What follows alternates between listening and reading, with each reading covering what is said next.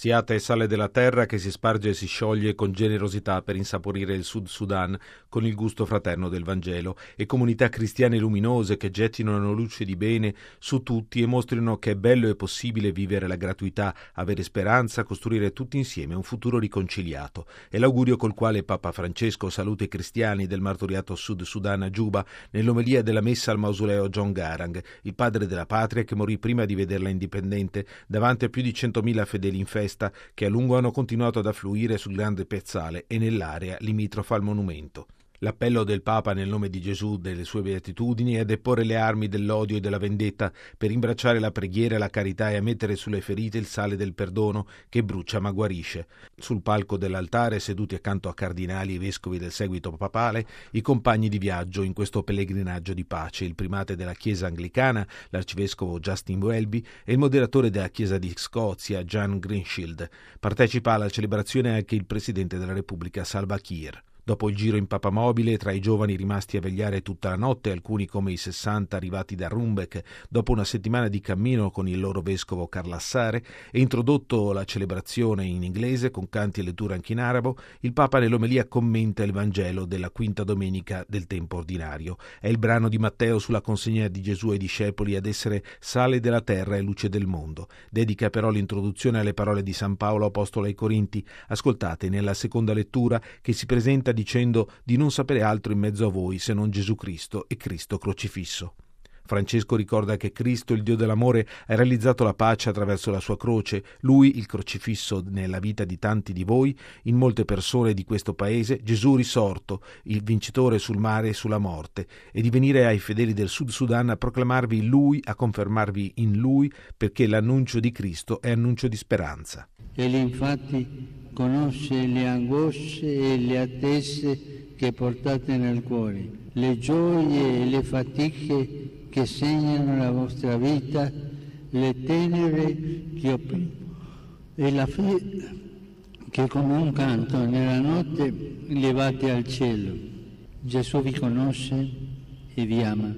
Rimanendo in Cristo, sottolinea il pontefice, non dobbiamo avere paura perché anche per noi ogni croce si trasformerà in risurrezione, ogni tristezza in speranza, ogni lamento in danza. Quindi si sofferma sulle parole di Gesù nel Vangelo di Matteo e ricorda che il Maestro utilizza l'immagine del sale della terra, simbolo della sapienza, virtù che non si vede ma che dà gusto al vivere, subito dopo aver proclamato ai suoi discepoli le beatitudini. Capiamo allora, commenta, che sono esse il sale della vita del cristiano e in sintesi ricorda che ci dicono che per essere beati, cioè pienamente felici, non dobbiamo cercare di essere forti, ricchi e potenti, bensì umili, miti e misericordiosi, non fare del male a nessuno, ma essere operatori di pace per tutti. Questo è ciò che dà sapore alla terra che abitiamo. Ricordiamoci, se mettiamo in pratica le beatitudini, se incarniamo la sapienza di Cristo, non diamo un buon sapore solo alla nostra vita, ma anche alla società al paese dove viviamo. Il sale, prosegue Papa Francesco, ha però anche la funzione essenziale ai tempi di Cristo di conservare i cibi, perciò a quei tempi ogni volta che si faceva un'offerta al Signore si metteva un po' di sale. Questo ricordava il bisogno primario di custodire legame con Dio, perché Lui è fedele a noi, la sua alleanza con noi è incorruttibile, inviolabile e duratura, e il discepolo di Gesù è testimone dell'alleanza che Lui ha realizzato e che celebriamo in ogni messa.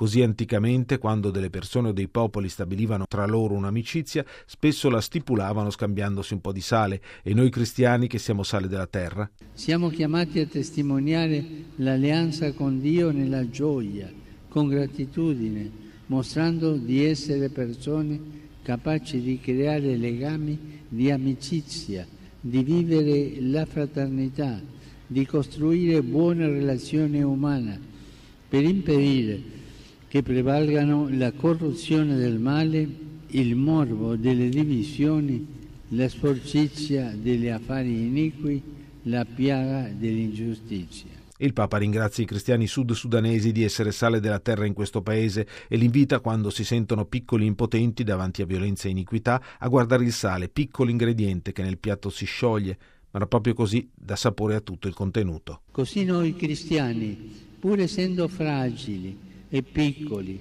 anche quando le nostre forze ci paiono poca cosa di fronte alla grandezza dei problemi e alla furia cieca della violenza possiamo offrire un contributo decisivo per cambiare la storia.